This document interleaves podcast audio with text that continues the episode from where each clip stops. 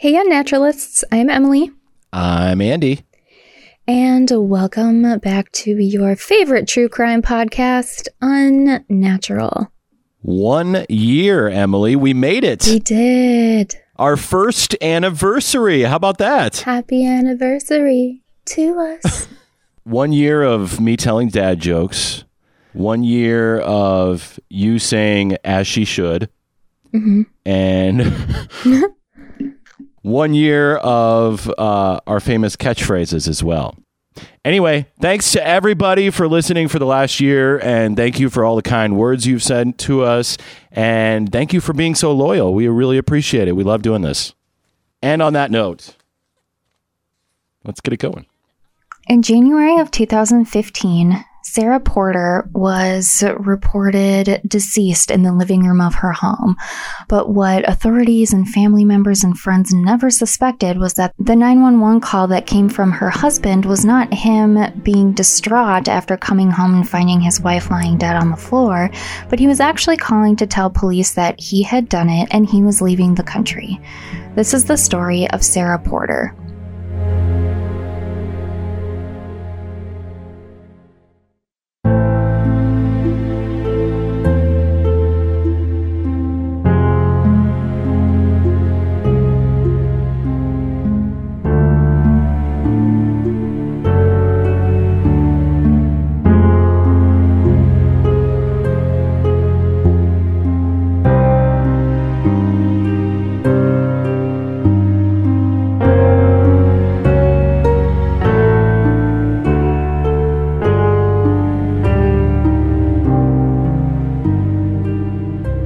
Was 1995 in Fenville, Michigan, when Sarah Porter met a man named Harold Butch Knight.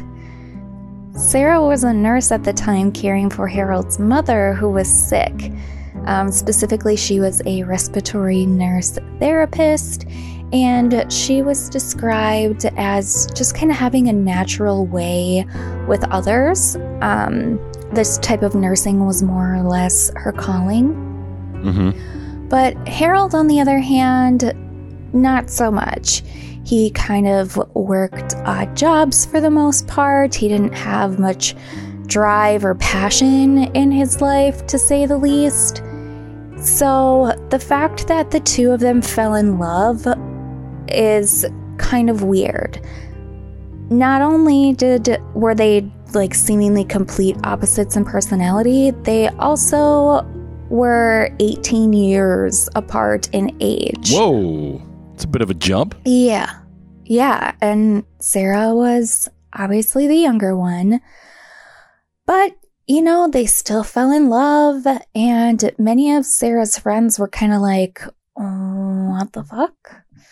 And Sarah's kids were kind of like, um, what the fuck? She had Yeah. um, she had a daughter, Roxanne, from a previous relationship, and Mm. um, Roxanne, in an article I read, said, "quote My mom really loved Butch." So it seems like, despite all their differences, she did really love him. And um, one of Sarah's friends, Kathy, said that she remembered the couple being very affectionate and they would go out on dates a lot. Like they would go on picnics. They um, would travel and visit lighthouses in Maine and Michigan. And they both really enjoyed kayaking. Nice. Have you ever gone kayaking? Not really. I've I've done it a few times. I am not good at kayaking. I, I'm better at canoeing because you can go slower. Yeah. You know. Oh, well, yeah, I guess. I've been canoeing, but I've never been kayaking. Yeah. I take that back. So, despite the fact that they kind of gave off the vibe that they were in a happy relationship, some people said that Harold didn't really treat Sarah's children, her daughters, very well.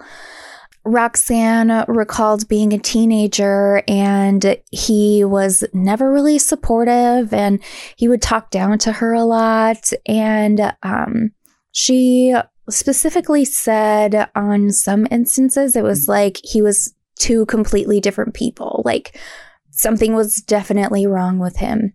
She said, quote, he had this darker, eviler side with me and my sister when my mom wasn't around. He would pick fights with us, end quote. Hmm.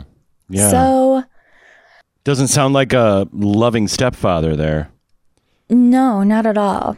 So, despite that, and I wonder, I couldn't find where the girls um, said anything about this, but I wonder if they told Sarah how he was treating them because and maybe he threatened them like don't fucking tell your mom like who knows i couldn't i couldn't find much information about it but just from the vibe that i was getting from sarah she really didn't seem to be the type to let someone be mean to her kids you know Right. Yeah. So maybe she wasn't in the know on this. Yeah, maybe. Um, but there, you know, as a man, there were other red flags about Harold for sure. Um, his family and friends say he wasn't really reliable when it came to providing financially, and it was often put on Sarah's shoulders to support the family, pay the bills, buy the groceries, doing just kind of all of that. And Harold was just kind of mooching off of Yeah. her, basically. He's just there. Yeah, but he was also really possessive and controlling. Not that you have the right to be possessive and controlling anyway, but especially if you're not holding up your end of the fucking bargain. Yeah, but despite all of this, they did end up getting married in 2001. And um, by all accounts, you know, Sarah's friends and family were supportive of the marriage because it was clear to them that they, or that she really did love him, you know? Mm-hmm. Yeah, it's hard to push back on that with people when you can see how invested they are in the relationship. Yeah, absolutely. I mean, it is, yeah, it is hard because sometimes, like, you see things from the mm-hmm. outside that someone doesn't see when they're in the relationship, and, you know, kind of convincing them of what's actually going on is difficult. Well, and you know that they need to see it themselves usually. Yeah. So, just a handful of years into their marriage, in about 2007, their relationship had lots of ups and downs, but it seems like at this point it really took a turn for the worst. And Sarah decided that, um, you know, desperate measures had to be taken. Like she was kind of at her wits' end for wanting to save the marriage, make the relationship work.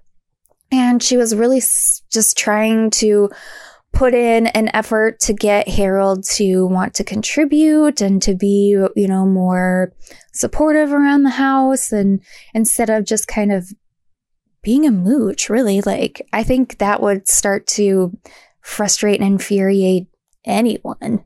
Oh God, yeah, I'd be pissed. It's like, what are you even doing here, man? Like, what what are we doing this for? You know? Yeah, like I understand that hard times happen. You know, you may lose a job unexpectedly or or whatever and it might take you a while to find a job again, but this guy is clearly just taking advantage of the situation because he doesn't want to work. Right. He's riding that gravy train. Yeah, absolutely.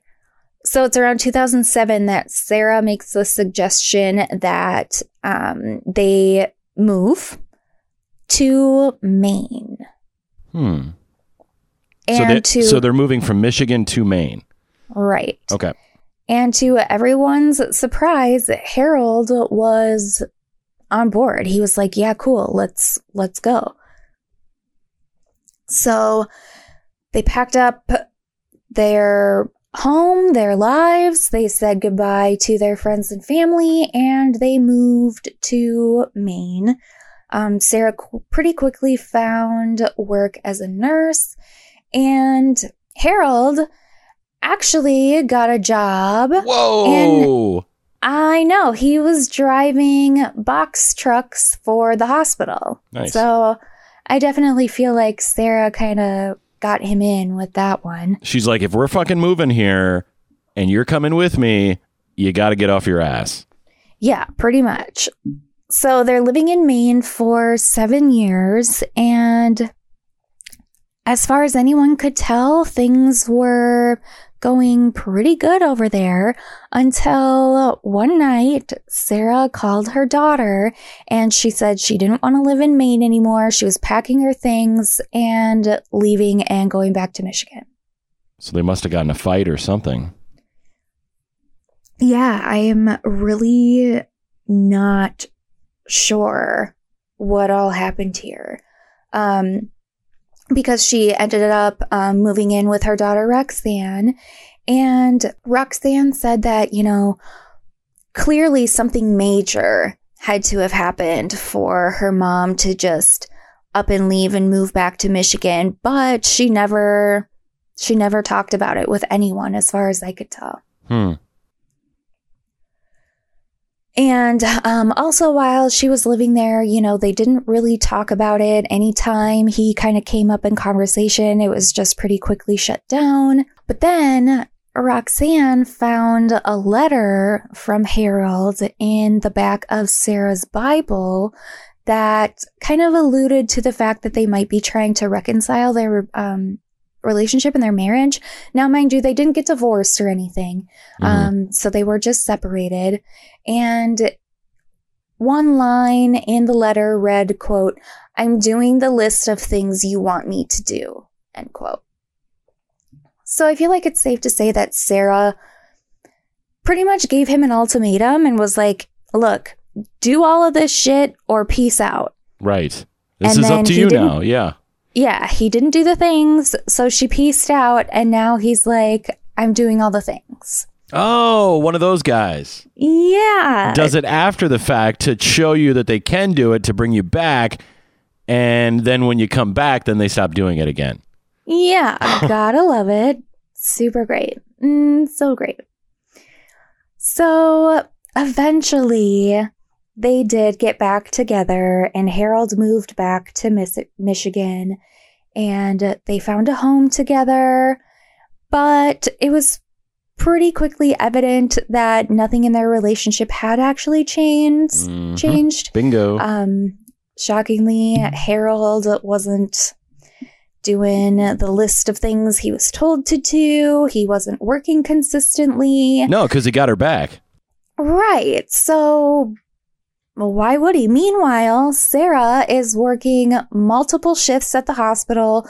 I think it's my understanding that she kind of took on like a side gig as a traveling nurse, Hmm. maybe because it was a little bit more money. So, not only is she working all of these jobs at the hospital, she's also traveling all over the state and, you know, just trying to cover bills. I, Yeah. I, I, I think the house that they ended up buying was um, maybe a little bit bigger or more expensive than what they had had in the past, which is why she was kind of being forced to do all of this extra work. Yeah. To cover for that extra, you know, Yeah. money that's coming out of your paycheck. Yeah.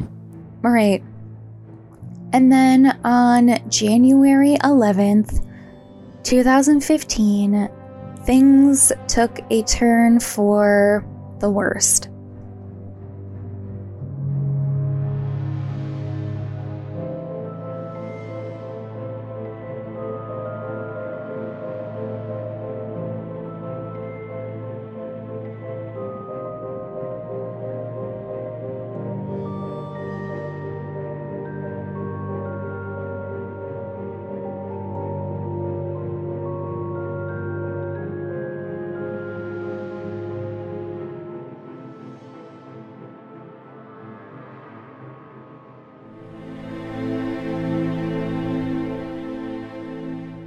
Harold Knight called 911 saying, quote, I strangled her. She's dead and laying on the living room floor. End quote. Oh my God. Just to blatantly admit it like that on the phone call. Yeah. Kind of gives you a little bit of weepy voiced killer vibes. Yeah, a little bit. Yeah, so naturally the 911 operator is like, um, what? Who are you? You know, who, what are you talking about? Mm-hmm. And Harold is like, yeah, that's not important. I'm I'm about to leave the country, but we need to get the cops over here ASAP to do whatever they do with dead bodies. And then he hung up. What the fuck? Yeah, so everybody is like, um, uh, it's it's uh, is this for real? Actually, that is kind of important. It is kind of important who you are. Yeah, you just said that someone is dead on the living room floor, my guy. And, like, and that you were the one that strangled them. yeah. Um, so I think I think somewhere in there he ended up giving the address because the police made a beeline for their home, and Detective Craig Gardner with the um, county sheriff's office said quote it was brutally cold that morning when we approached there was no cars or anything in the driveway we made entry to see if we could render any aid based on that phone call end quote but what they found was i mean they did find sarah dead on the floor but Oh. she had been dead for a full two days Oh my god. And they discovered that the phone call from Harold came from a burner phone in Ann Arbor, Michigan. So Hmm. he left her in their living room dead for two days before he decided to call it in so he could make his escape. Right. Get the burner phone. Get everything ready to go. Yeah. And so while they were investigating this, um, the police realized that Harold had taken out a bunch of money prior to calling 911. And on January 12th, he closed um, him and Sarah's bank account. He also purchased a Glock 22 and 40 rounds of ammunition. So So just like the day before. is he preparing to go off the reservation here or, you know, do battle with the cops, you think? I don't know, man. That sounds fucking crazy. I don't know either. I don't know. Well, no, because I don't know. I don't think he planned to have like a standoff with the cops. I think he was just trying to get out of Dodge, but that's not like the weirdest thing that happens because about two weeks after Sarah was murdered, the investigators, you know, obviously they they put out like bolos and whatever other policey things they do when there's a wanted fugitive. And several sightings had been reported in the state of Maine. And around that time, Harold's mom received a delivery, and it was a package from her son. But she didn't open it. She immediately called the police and was like, Hey, I know, and I commend her for this because there are some parents that, you know, Stand by their kids no matter what. Yes. So she turned it over to the police and was like, um, my son sent me this. It's postmarked from Maine. Go do something with it. Take it away from me.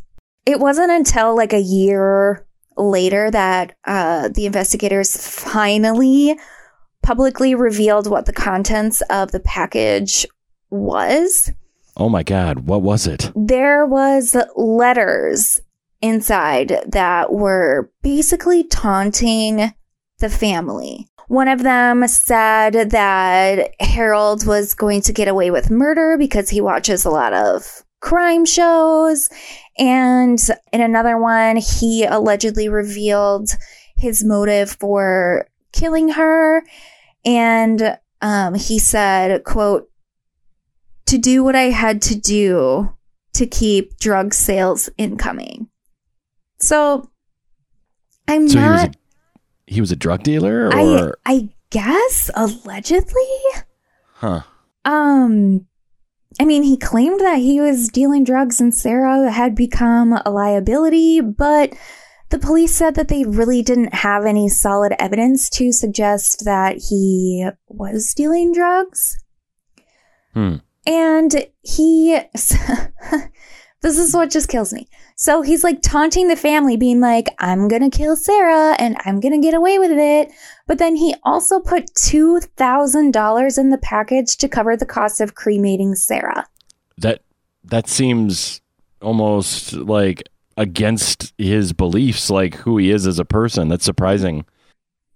Yeah, well, so like included in there, he was like, Well, I know she wanted to be cremated, so here's the money for that because it's what she wants. Like, oh, what the fuck? Yeah, what what she wants is to not fucking be dead by your hand, dude. Exactly. Exactly. So, anyway, uh, fast forward to January 31st, 2015. Police in Farmington, Maine discovered Harold's car, which was a 2011 green Subaru Forester that had been abandoned in a Walmart parking Mm. lot. So they got the surveillance footage from that Walmart and um, they did find him on the footage, um, but he had changed his appearance a little bit. He and um, I'll put pictures of this on the Instagram, but kind of before he had like really light graying hair and he had dyed his mustache and hair black and he was wearing a camouflage snowsuit Wow. and I guess that's par for the course in Maine. yeah i mean yeah it's january in maine it's it's gonna be cold but um they think that he had hitchhiked and went to Rangeley, maine and he was trying to cross over into um Can- canada Canada. Yeah. Oh, I was I was wondering if it, this was going to go there. Yep. So there was sightings, and I don't know if they were confirmed or not, but there was a couple more sightings in early February when authorities were sent to a little motel in a tiny town in Maine because the owner of the motel recognized him from a photo or like the news or something. And he said that he had checked in under a different name um, four days after Sarah was killed. So they think that he was supposed to be staying in that motel from January 15th to the 19th. And um, then in May of 2015, Sarah's family believed that he used her Facebook account to like a family photo. So, I mean, I ob- thought this guy said he watched a bunch of true crime stuff. Like, Yeah, what an idiot. that's that's not the way to do it. No. You don't send packages to relatives uh, from the state that you're in, and you certainly don't log into the Facebook accounts of the person you murdered Yeah. to like photos. So, do you want to hear the kicker? There's another kicker? Okay, I'm ready. Harold Butch Knight has never been found. You're shitting me. No. So he got into Canada probably. Yeah. I assume he either got into Canada or maybe he went out into the wilderness and used that gun to kill himself. Could have done that. I don't know. Um, but he would be like 70 years old at this point in time. Um, And there's there's a lot of wilderness in Maine. Yeah. So e- even if they know the general vicinity that he might have been in, the chances of them finding him are slim to none. You know. Right. Yeah. So that's the story of the horrible murder of 48 year old Sarah Porter. That's like a, a Maine version of what happened down in Florida last year with the guy that went missing and may, then he killed himself in the wasn't it in the Everglades or something? Are you Uh, talking Gabby about Brian Petito's- Laundrie? Yeah, yeah, Brian Yeah. Laundrie. Pussy ass bitch. I know. I hate right? that guy. Was this guy an avid outdoorsman? Like, did he know the outdoors? Do we know? Not that I could tell. It didn't seem like it. I didn't see. okay, so he's not like a survivalist or anything. Yeah, right. I and I don't know what it takes to flee a country and change your identity, but I would assume that I mean, and he wasn't working, so maybe he did have time to research how to survive in the wild or how to do all of this in order to get away with it. Like, who knows? Well, they sh- they should be checking the fucking computer records then. You would think. Yeah, well, and I didn't see any mention and of um you know them trying to trace the IP address of and I don't know how I don't know how all that works. Um and obviously I don't know that they could prove that it was Harold that got onto her Facebook account and liked this picture. I don't know. I'm sure they could ping it from a tower or something in Maine or wherever it was that he, whoever logged in, you know. Yeah, who knows? I don't know. I don't know. Do you have any um do you have any dead relatives that are on Facebook or people you know yeah. that are their their Facebook account is still there? Mhm. Have you ever had them like like I have a relative that quite frequently she's been gone for years now and it'll show that she's logged into Facebook. Oh, weird. Yeah, liking photos and stuff like that. It's creepy. I well, think but I know if you have like the legacy things set up, that this like isn't you- even Yeah, it's not even the legacy thing. Oh, weird. Yeah. I think it's like her daughter or something that logs in there and Well, yeah, it might be just maybe like kind of creepy. yeah. On that note, come hang out with us on our social media pages. You can do that on Twitter at Unnatural the Pod, Instagram Unnatural the Podcast. We have a Facebook page, Unnatural, a true crime podcast. You can send us a Gmail, unnaturalthepodcast at gmail.com. We also have a Patreon page where you can get early access to ad-free episodes, bonus content, and more. That is patreon.com slash unnaturalthepod. And as always, be sure to rate, subscribe, follow, and share us with your friends. I've shared us with our with my friends. I have shared us with my friends too, and they always take our advice when we say make good choices. And 1 year later, don't get got. Talk to you next week. See ya.